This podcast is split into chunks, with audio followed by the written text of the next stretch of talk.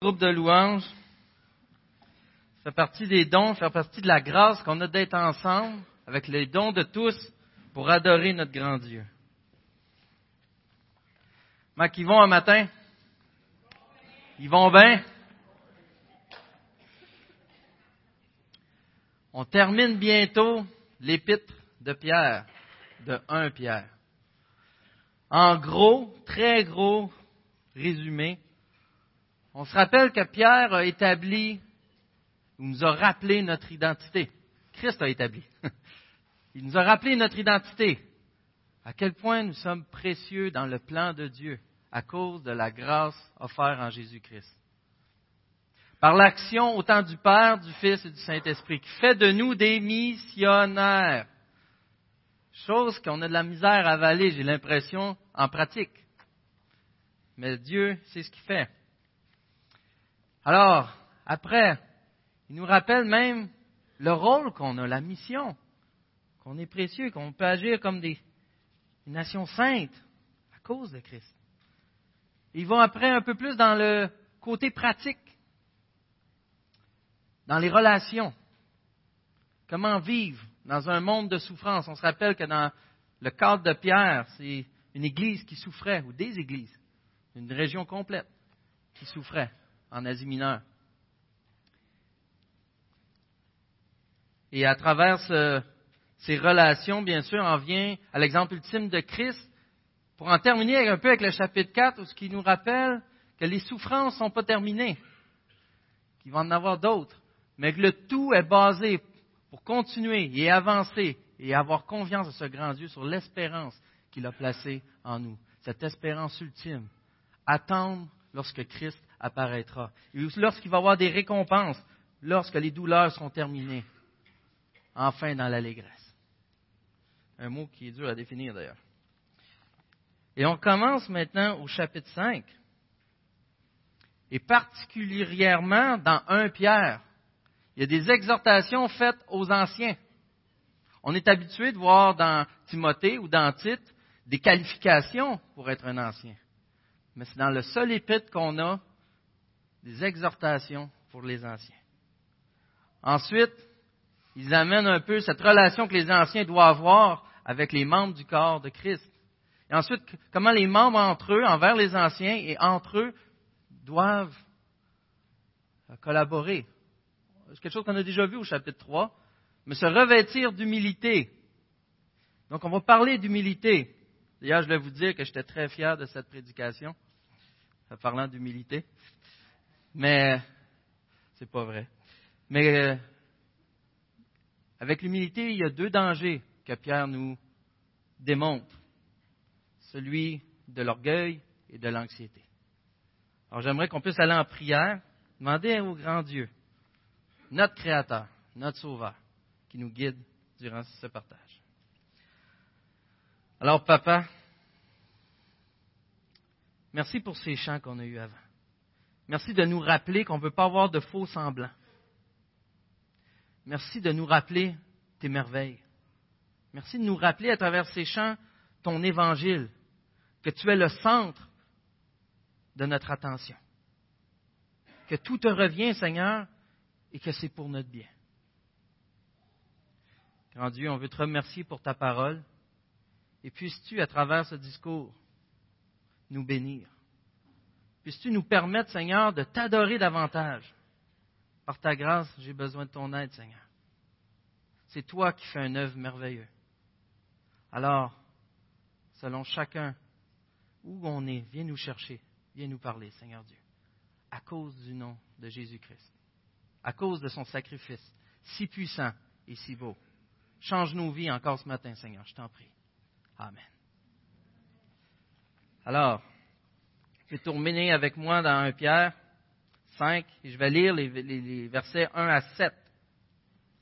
Voici donc les recommandations que j'adresse à ceux qui sont anciens parmi vous.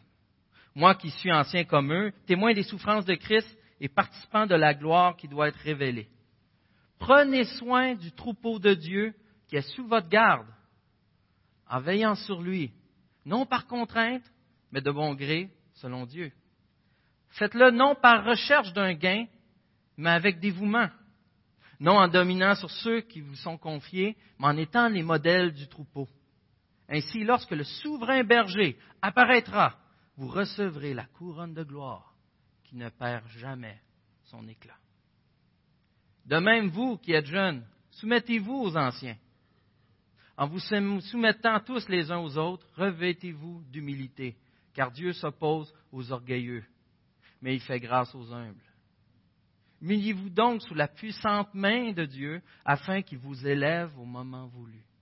Déchargez-vous sur lui de tous vos soucis, car lui-même prend soin de vous.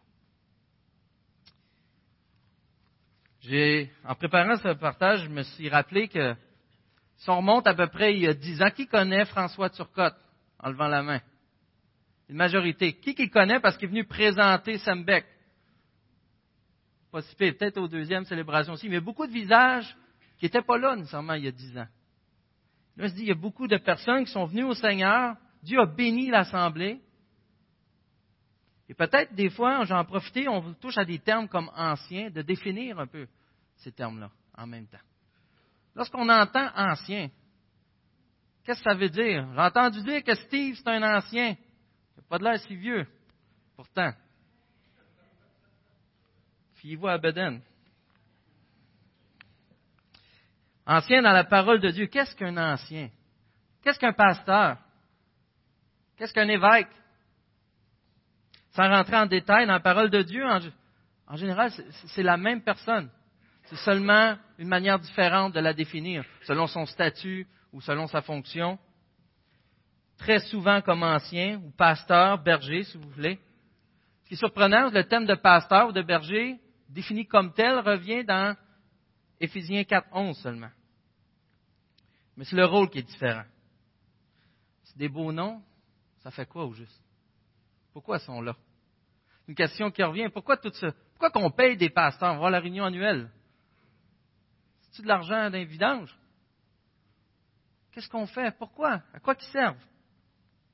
Bien sûr, on n'aura pas toute, la présentation de ce que fait un ancien. Mais il y a des exhortations claires qui nous montrent ou donnent des indices de ce qu'est un, ancien. En quoi ça aide le corps de Christ? Comme je l'ai dit tantôt, l'apôtre Paul fait référence souvent, mais jamais on définit des exhortations. Ici, on en a. On est habitué d'avoir des qualifications. Qu'est-ce qu'un ancien? Doit être fidèle à leur femme. Ne doit pas être arrogant, colérique, buveur, violent, attiré par le gain, mais doit être hospitalier, ami du bien, réfléchi, juste, saint, maître de lui. Il doit y en avoir un ou deux là-dedans que j'ai pas, c'est sûr, quand je regarde ça. Là. Ouais, ouais. C'est sûr que c'est des modèles parfaits, c'est l'idée à atteindre. Et on va voir tantôt qu'on c'est peut-être pas juste aux anciens que ça s'adresse. Mais Pierre, ici, si on peut se fier sur l'apôtre Pierre qui écrit, lui qui est apôtre, il le dit au début de sa lettre, apôtre de Jésus-Christ, il a cette autorité. Et ce qui est surprenant, c'est qu'il dit de lui-même, moi qui suis ancien comme eux.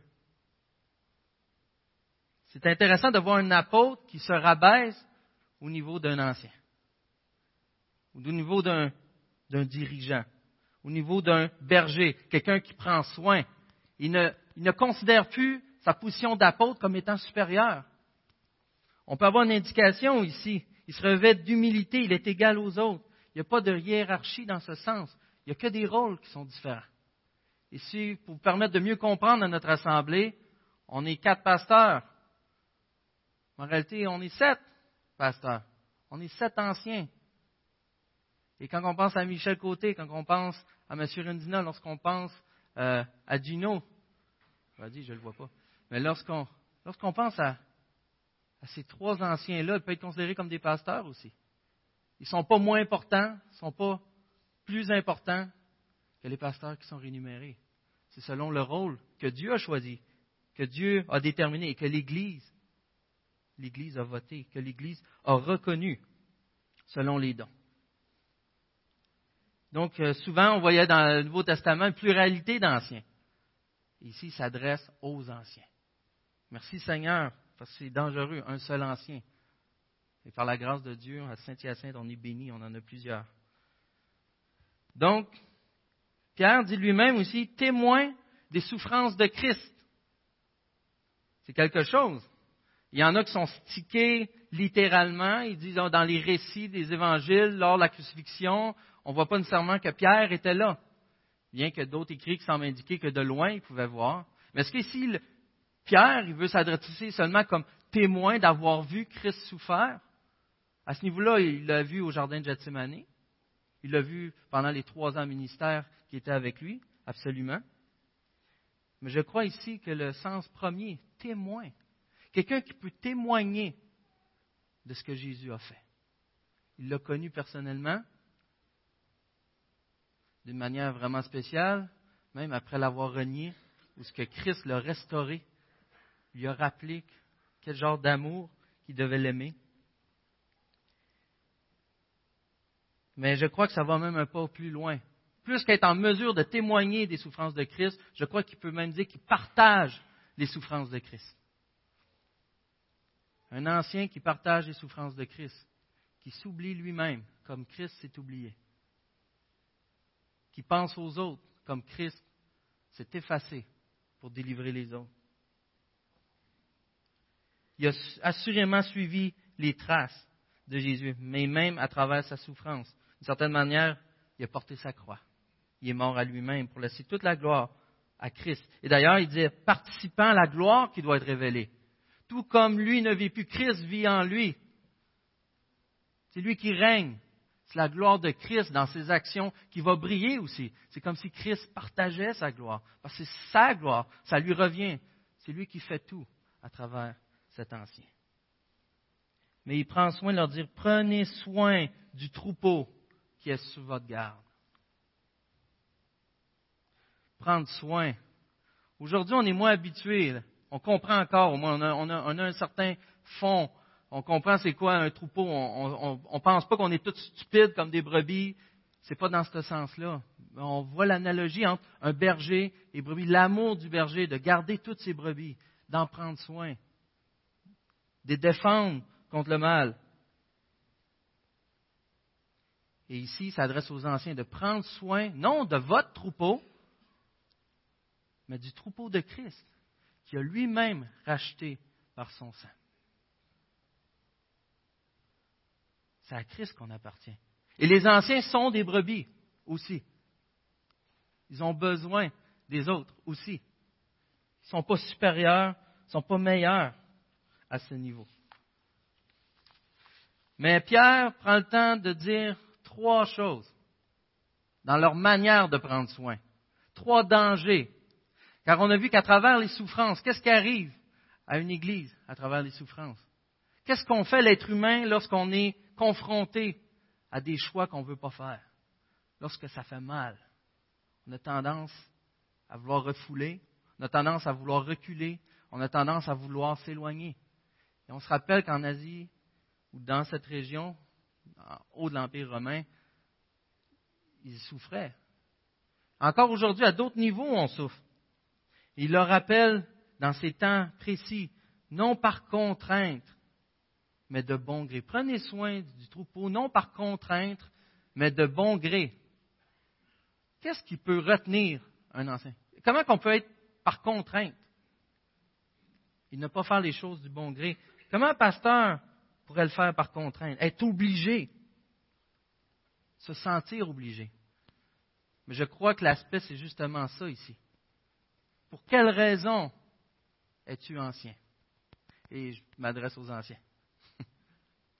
Pour quelle raison es-tu ancien? Quel est ton motif? À tous ceux qui aspirent à être anciens, quels sont vos motifs? Pourquoi servir notre grand Dieu à travers l'anciennat? On dirait ici, c'est plus qu'une idée de ne pas avoir le goût. Parce que des fois, il y a des situations difficiles. Et qu'est-ce qui arrive dans les situations difficiles? C'est qui qu'on va chercher? C'est les anciens. Prenez toutes les églises où il y a eu des persécutions. Les membres ont souffert. Mais s'attaquer à ceux qui les représentent est un moyen stratégique. Et sûrement, ils ont vécu la même chose. Tous les apôtres ont été martyrisés. Ils s'attendaient à la même chose de ceux qui allaient être anciens, ceux qui allaient être mis de l'avant, ceux qui vont être au premier rang. Es-tu prêt à être au premier rang pour Christ? Pour quelle raison le fais-tu? Le fais-tu d'un cœur sincère qui désire suivre Christ, qui veut que Christ règne dans sa vie, peu importe le coût, car tu as confiance dans le plan de Dieu pour ta vie? Pas dans une sécurité aveugle, mais parce que ton espérance, elle est solide et ancrée dans le fait que ton nom est écrit dans le livre de la vie. Ce n'est pas juste aux anciens, je crois, ce genre d'exhortation. C'est à tous. Mais d'abord aux anciens. Avez-vous déjà vu des parents nourrir des enfants, prendre soin des enfants, mais sans affection, sans trop, sans trop se préoccuper de ce qu'ils vivent? Quel genre d'anciens? Les anciens comme Jésus. Et je peux vous, je peux vous dire que nous sommes bénis. Les anciens que je connais à Saint-Hyacinthe. Les collègues, ceux que vous connaissez, que vous voyez vous-même. C'est des gens que je vois avec la larme à l'œil lorsque quelqu'un quitte et qu'il a de la peine. Qui se réjouissent avec ceux aussi qui se réjouissent. Comme on doit tous le faire. C'est des gens aussi qui tombent en prière lorsqu'ils voient qu'une brebis que quelqu'un se détourne tranquillement. C'est des gens que je vois à cœur de s'investir pour gagner les gens à Christ, afin que Christ soit glorifié. Des gens que je vois par des sacrifices qui des fois ne paraissent pas, mais qui sont prêts à s'effacer pour gagner une personne, à l'image de l'ultime berger. Je vous mentirais de dire qu'ils sont parfaits, mais par la grâce de Dieu, je vois des anciens qui ne sont pas prêts, a priori, à juger, mais plutôt à aider la personne à trouver son chemin vers Christ, à servir le peuple de Dieu. La deuxième exhortation, c'est non par recherche d'un gain, mais par dévouement. C'est drôle parce que dans notre contexte à nous, si tu le fais pour la recherche d'un gain au niveau monétaire, tu vas peut-être être déçu au Québec. Mais au sens plus large, tu peux être intéressé par différentes sortes de gains. Es-tu intéressé par le titre? Il y a un prestige. Il y a un prestige qui est donné. Est-ce que c'est le contrôle, le désir d'être vu? Mais encore là, la grâce que je vois, c'est des anciens qui ne comptent pas les heures. Ils ne sont pas adonnés à un job, mais c'est un appel. C'est Christ qui choisit, qui donne corps et âme pour le corps de Christ tout en essayant de respecter ce que Dieu leur demande pour leur famille, pour leur foyer, sans les négliger. Le seul motif doit être d'honorer Christ, d'accomplir sa mission en tant que missionnaire selon les dons que Dieu a donnés à chacun. Si Dieu les a placés pour prendre soin, pour quelle raison le fait? Ce que le Seigneur veut, ce n'est pas des gens qui sont pris sur un poids, qui recherchent absolument pour avoir une paix en bout de ligne, pour avoir un titre ou pour avoir une gloire. C'est des gens qui aiment vraiment le troupeau de Dieu le peuple de Dieu, de faire d'un cœur sincère, d'un vrai dévouement. Et finalement, ça va se refléter non en dominant, mais en étant des modèles du troupeau. Pas des gens qui vont imposer leur manière de faire, qui vont chercher à manipuler les gens, que ce soit par faire pitié. J'ai tellement une semaine de même, aussi, ou ça. Ils vont chercher à s'investir dans la vie des enfants de Dieu pour les amener à toujours et constamment pointer vers Christ.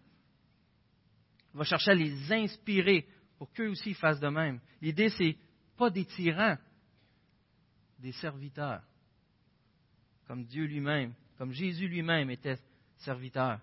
Des modèles. Je vais revenir sur un exemple tantôt, mais j'ai goût de le dire tout de suite.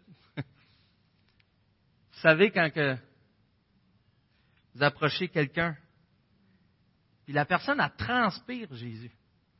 Tu es à côté, tu deviens heureux. Tu l'écoutes parler, tu es heureux. Tu as le goût d'aller prier une heure après. Vous connaissez sûrement des gens comme ça. Des gens où ce que sont tellement en symbiose avec Jésus, ils aiment tellement Jésus, sans de flafla, mais une vraie relation sincère, que le cœur est transformé au point qu'ils prennent soin de vous comme si Jésus lui-même le faisait. C'est à ça qu'on doit aspirer, d'être des modèles du troupeau. Vous voyez l'importance de prier pour les anciens. Parce que c'est une méthode dans la souffrance où ce que l'ennemi essaie d'attaquer, que Dieu a prévu pour prendre soin de son Église. Il l'a instauré, oui, avec les anciens, avec le peuple de Dieu. on va aller voir d'ailleurs, est-ce que ça s'adresse seulement aux anciens? Car il a donné des, des dons, oui, aux anciens, à travers l'enseignement, entre autres, qui ont été reconnus. Il y a juste un peu comme le prolongement de la main de Dieu à certains niveaux, à ce niveau-là, en attendant que le grand souverain revienne, le grand berger, pour guider, aimer et protéger le troupeau, de protéger contre ceux qui dénigrent Jésus-Christ par leur fausse doctrine, de protéger des loups qui viennent et qui n'ont aucun intérêt pour les brebis, qui recherchent leur propre gloire, pour protéger même d'eux-mêmes lorsqu'ils glissent sur une pente abrupte. Et je vous rappelle que les anciens eux-mêmes sont des brebis. La redevabilité est importante. Et d'ailleurs, c'est ce qui fait qu'au verset 4, lorsque le souverain berger apparaîtra, vous recevrez la couronne de gloire qui ne perd jamais son éclat. Si tu as fait ta job. Je ne pense pas que c'est la couronne de gloire que tu vas recevoir si tu n'as pas fait ton travail. Mais par la grâce de Dieu, ce n'est pas une job. Et à Dieu vient la couronne de gloire. Ces couronnes étaient données pour des grands défis accomplis, des exploits militaires, des exploits sportifs même. Ça s'appelle les couronnes avec des feuilles de, je ne sais pas trop quoi d'ailleurs, j'ai oublié. De laurier, merci. Mais ça passait. Mais Jésus ne va pas arriver et nous enlever de quoi sur sa tête pour la mettre sur nous? C'est une expression. Mais le, le prix à payer ici sur terre, encore en combinaison de notre espérance, dans le rôle que Dieu vous donne, dans le rôle que Dieu donne à chacun de nous, vient avec une grande récompense, à un tel point que jamais, jamais rien va pouvoir l'enlever, que la joie va être constante, va toujours être là, d'être reconnu. Et jamais quelqu'un qui disait où ce que ces, couronnes de gloire, on va le goût de relancer à Christ. C'est cette relation intime qu'on va avoir avec Jésus. Mais le grand berger, son Église, qu'il a racheté par son sang, a le dernier mot. Mais il a choisi aussi ce moyen pour prendre soin. Il a placé son esprit dans ses enfants afin de mener les choses pour son plan à lui, selon ce que Dieu le Père a prévu. J'ai jamais rencontré un pasteur ou un ancien dire que le ministère était facile. J'en ai même vu plusieurs en âge avancé. Et bien que ce n'est pas facile, ils continuent de servir. Vous en avez, je ne veux pas juste de ne pas l'oublier, il y en a plusieurs dans cette assemblée. Ils continuent de servir avec un dévouement incroyable, un amour sincère, exemplaire. Oui, s'il vous plaît, priez pour vos anciens. Car Dieu a choisi d'établir des anciens pour guider et protéger son peuple afin de lutter contre le mal, le mal de nos cœurs et le mal extérieur. On voit au verset 8 que je supposais être la semaine prochaine, mais restez vigilants. Votre adversaire, le diable, rôde comme un lion rugissant, cherchant qui dévorer. Tout ce qu'on va voir un lien avec ça. Tous les qualificatifs dans titre pour les anciens, ça ne s'applique pas juste aux anciens. Fidèles à leur femme. Si tu n'es pas ancien, tu peux être infidèle à ta femme. Tu peux être arrogant tu peux être colérique, tu peux être un ivrogne, tu peux être violent, attiré par le gain, tu n'as pas besoin d'être hospitalier, ami du mal, irréfléchi, impur, aucune maîtrise de soi. De toute évidence, ces qualificatifs s'appliquent à tout le monde. De toute évidence. Mais encore, il y a l'idée d'être un modèle. On est tous appelés à être des modèles. Bien qu'on n'était pas tous anciens, vous avez peut-être un rôle de prendre soin, vous aussi, à quelque niveau que ce soit. Vous êtes invités, je crois, à être des modèles aussi dans ces domaines-là, à reposer votre confiance sur Christ. Et pourquoi même être des modèles dans cette relation qui est importante, d'avoir, d'être revêtu de cette humilité? On va au verset 5, de même, vous qui êtes jeunes, soumettez-vous aux anciens. Et là, il y a le gros débat. Qu'est-ce que ça veut dire ici, être jeune? Est-ce que c'est les jeunes en âge? Que c'est les jeunes en maturité? Ça fait pas longtemps qu'ils sont au Seigneur. Il y a plusieurs possibilités. Qu'est-ce qu'être ancien? Est-ce que c'est les vieux ou c'est les mêmes anciens qu'au chapitre, euh, qu'au verset 1? Je crois que oui, parce que Pierre a une idée logique dans tout le long que ça s'adresse par rapport aux anciens. Mais ce qui est fatigant, c'est le de même. Vous qui êtes jeunes. De même. De même quoi? De même, oui, ayez cette attitude, mais pensez aussi au, souverain berger qui va revenir, qui, selon vos dons, vous a confié des choses aussi. Et dans nos rôles, soumettez-vous aux anciens. Au début, je me sentais mal. Je dis, comment qu'un ancien peut dire soumettez-vous aux anciens? C'est comme dire à ma femme, soumets-toi, femme. Dit de même, c'est pire. Mais j'ai remarqué que Pierre le fait lui-même. Avec arrogance. Avec un désir justement de contrôler. Ou par contrainte. Ou la recherche d'un gain. Assurément, c'est déplacé de dire cela. Mais si on répond à la volonté de Dieu, si la parole de Dieu nous exhorte à avoir une attitude d'humilité, à faire confiance à Dieu,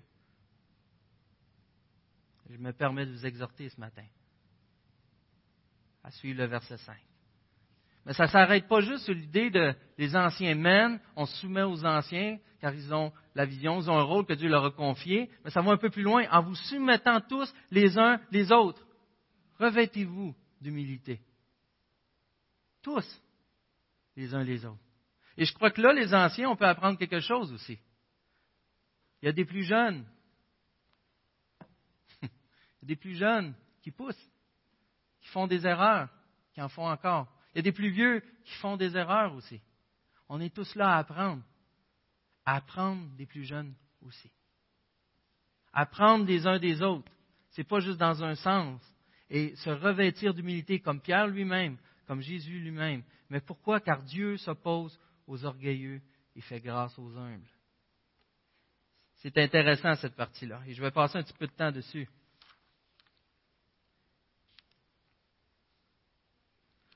Se revêtir d'humilité. Pourquoi? Parce que sans cette humilité, il n'y a rien de ce que Dieu a prévu pour l'Église qui peut vraiment s'exercer. L'harmonie qui est prévue n'est pas possible. Il y a un commentaire qui disait que l'humilité, c'est l'huile qui permet aux relations dans l'Église de fonctionner en paix, avec respect et avec amour. Puis notre humilité, dans les mains de Dieu,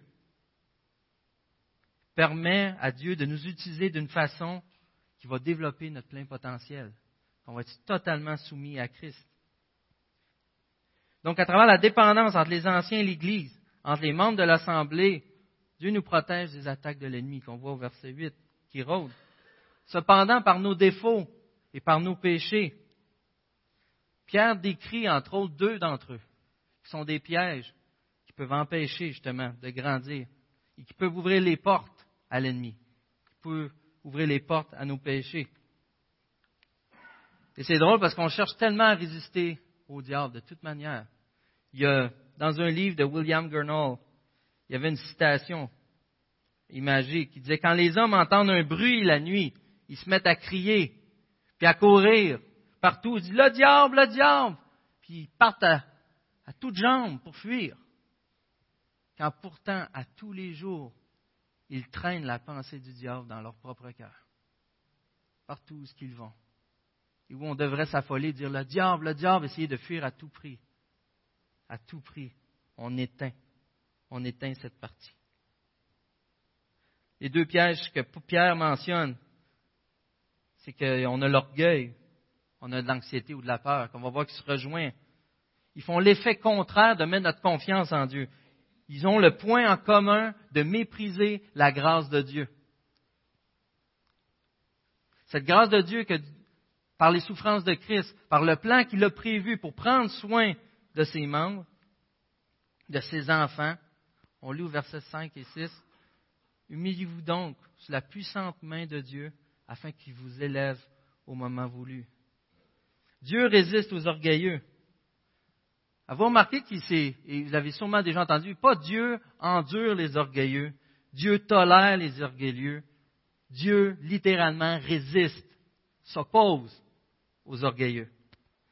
Quand on pense à Dieu, quelle est la plus belle chose qui pourrait nous arriver? Quand on pense à ce Dieu, créateur de l'univers, qui a tout pouvoir, qui peut faire absolument tout ce qu'il veut faire, quelle est la plus belle chose qui pourrait nous arriver? C'est qu'il soit totalement dévoué envers nous, qu'il nous aime d'un amour sincère et pur. Si Dieu est avec nous, qui sera contre nous? Et par la grâce de Dieu, à cause de son Fils, à cause de son plan parfait, on peut se permettre de l'approcher sans crainte. Et il nous a promis de jamais, plus jamais, on va le quitter. À cause de Christ, j'ai le, le regard favorable de Dieu.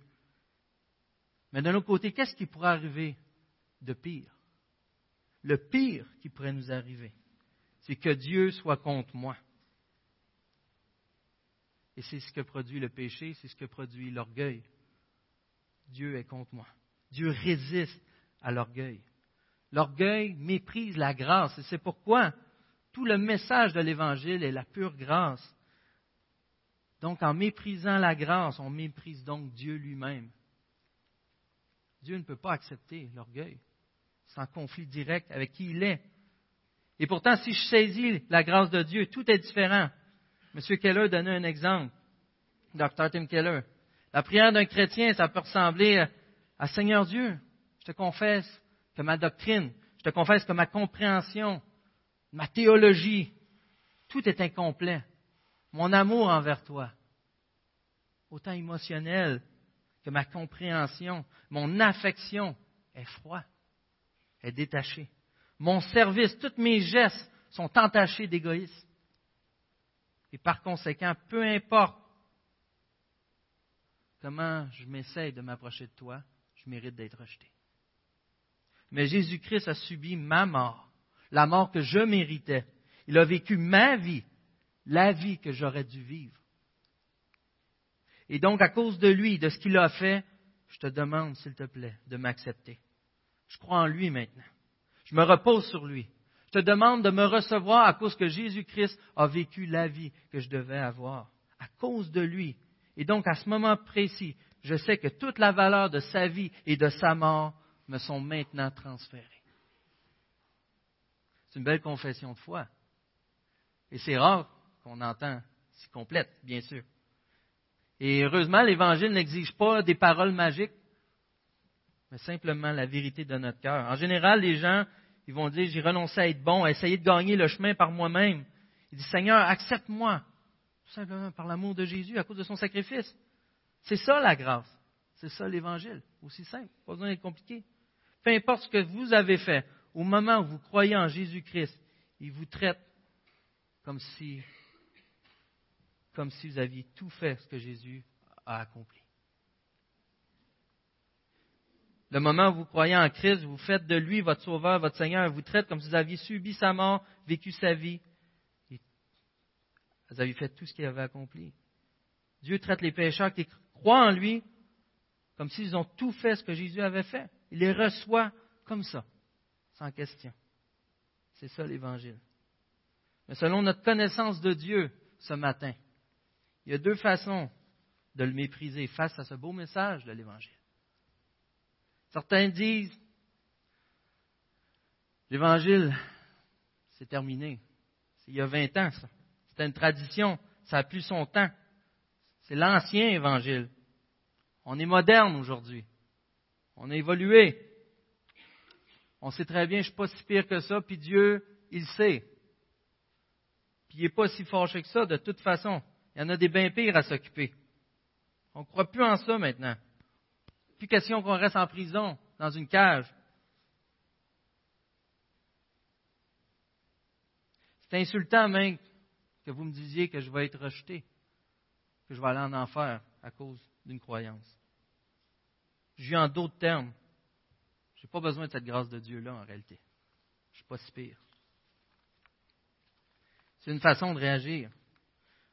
Mais un groupe qui a déjà connu ou accepté le Seigneur, qui a déjà une relation avec Dieu, pourrait dire à quoi bon prier, à quoi bon chercher la face de Dieu? On doit agir. C'est quoi ces pensées des fois un peu trop charismatiques? Pourquoi demander à Dieu de guérir? On peut s'arranger avec nos problèmes. On a des médecins. Pourquoi attendre au niveau financier de voir Dieu agir, de faire confiance? On a des cartes de crédit. Pourquoi confesser nos péchés? On est capable de les régler tout seul. Pourquoi aller à l'église? Je suis capable de prier chez nous. Etc., etc., etc. Tous ces moyens, c'est des moyens de refuser et de résister à la grâce de Dieu. Quelques exemples. Dieu résiste aux orgueilleux. L'orgueil, ça amène la jalousie, ça amène la tristesse, ça amène le mécontentement, ça amène la frustration. Avez-vous remarqué? À chaque fois que l'orgueil est présent, même face au ministère, à votre ministère, face à votre femme, face à vos enfants, lorsque la frustration est là, le motif en arrière est l'orgueil. Pourquoi lui, pas moi? Ou lui, c'est juste ça? Les motifs sont vraiment laids en arrière. Et ça apporte toujours, toujours la frustration. Et dans ces moments-là, ça nous amène à être très vulnérables aux attaques de l'ennemi. Dans un contexte où il y a déjà la souffrance, qu'on cherche déjà à fuir la douleur, surtout dans notre monde à nous, où la douleur est perçue comme très négative. Dieu a prévu un plan dans l'Église, ensemble, en soumettant les uns les autres, en se revêtant d'humilité. Lorsqu'on laisse régner l'orgueil, on laisse la porte ouverte à l'ennemi. On laisse la porte ouverte au péché et on méprise Dieu.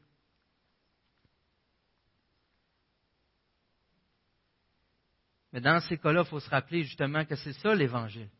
On a la grâce de pouvoir se repentir, d'aller devant Dieu. Et il va tout régler. On le voit au verset 7. Car lui-même prend soin de vous. Rien ne peut nous enlever de sa main. Mais si on lit au verset 7, on voit qu'il dit Déchargez-vous sur lui de tous vos soucis. Donc, la manière d'être humble est de décharger sur lui tous nos soucis. Qu'est-ce qui arrive lorsqu'on ne décharge pas tous nos soucis? On tombe dans l'anxiété, on tombe dans la peur. Et en réalité, ce n'est pas si loin de l'orgueil encore. Pourquoi? C'est dans la même famille. La recette de l'humilité de décharger sur lui tous nos soucis, car il prend soin de nous. Donc si on continue à nous inquiéter, souvent c'est assurément un manque de foi qui vient de l'orgueil. Pourquoi? Parce que quand nous sommes pleins d'angoisse, en réalité, nous sommes convaincus que nous devons résoudre les problèmes par nous-mêmes, par nos propres moyens, par notre propre force. Le vrai Dieu qu'on croit à ce moment-là, c'est nous-mêmes. Bien qu'on réalise qu'on n'est peut-être pas à la hauteur, ce qui amène la peur et l'anxiété, on, se repose sur nos forces, sur nos moyens, sur notre intelligence. On rejette donc l'Évangile. Ce n'est pas parce qu'on se croit au-dessus, comme la première orgueil qu'on a vue, mais parce qu'on méprise quand même la grâce, même comme si on ne pouvait pas y avoir accès. La grâce de Jésus n'est pas assez pour moi. Laisse-moi arranger quelque chose, je vais être rendu digne de sa grâce. Pas obligé d'être toujours des crises de la mort, des grosses crises d'angoisse incroyables ou de panique. Simple que dans ta mission de missionnaire, d'aller parler de l'Évangile, de faire une bonne action, de partager ta souffrance, de partager ton péché à tes frères ou aux anciens. Des affaires qu'on dit comme ben, Je suis trop gêné. Égal, la grâce ne suffit pas. J'ai trop peur. La grâce ne suffit pas. Ce que j'ai fait est trop grave. La grâce ne suffit pas. Je vais trouver un autre moyen. La grâce ne suffit pas. En bout de ligne, Dieu pourrait nous dire, tu as peur de tout. Tu n'as pas peur de moi. Tu as peur de tout, mais tu n'as pas peur de moi. Je suis le véritable et tu ne m'as pas pris au sérieux. Et encore une fois, qu'est-ce qui arrive? Le doute prend plus de force, ou on a encore plus honte, et la porte d'entrée pour le diable est grande ouverte.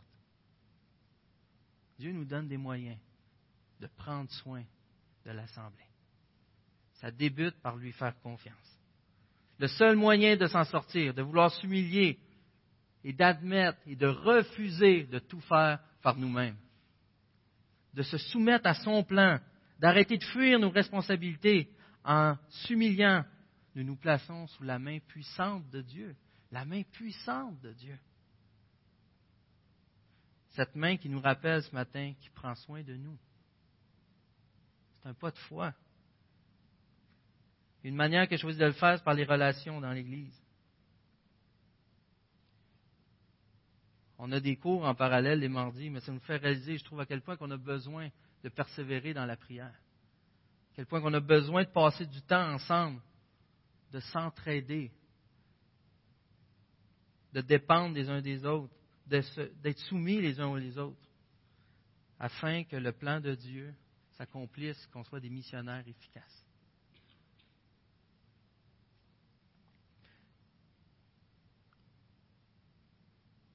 Cet évangile vivante et puissante est encore vrai dans vos vies. Si vous êtes ici ce matin, pour la plupart, vous y avez déjà goûté. Et dans chacun de ces temps-là, qu'on soit ancien ou pas, on a besoin des autres pour nous rappeler l'humilité. Les places où on ne le vit pas, les places où on laisse la porte au diable, où on laisse la porte à notre péché d'entrer.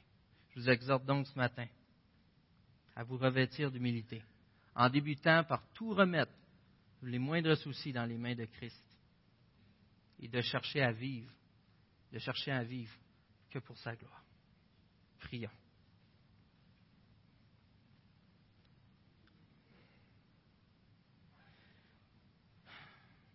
Seigneur Jésus,